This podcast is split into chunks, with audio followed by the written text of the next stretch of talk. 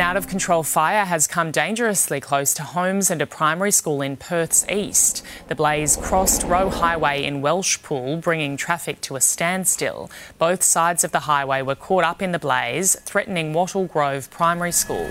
The flames were finally put out after an hours long effort by dozens of firefighters on the ground and in the air. The arson squad is now investigating the cause of the fire.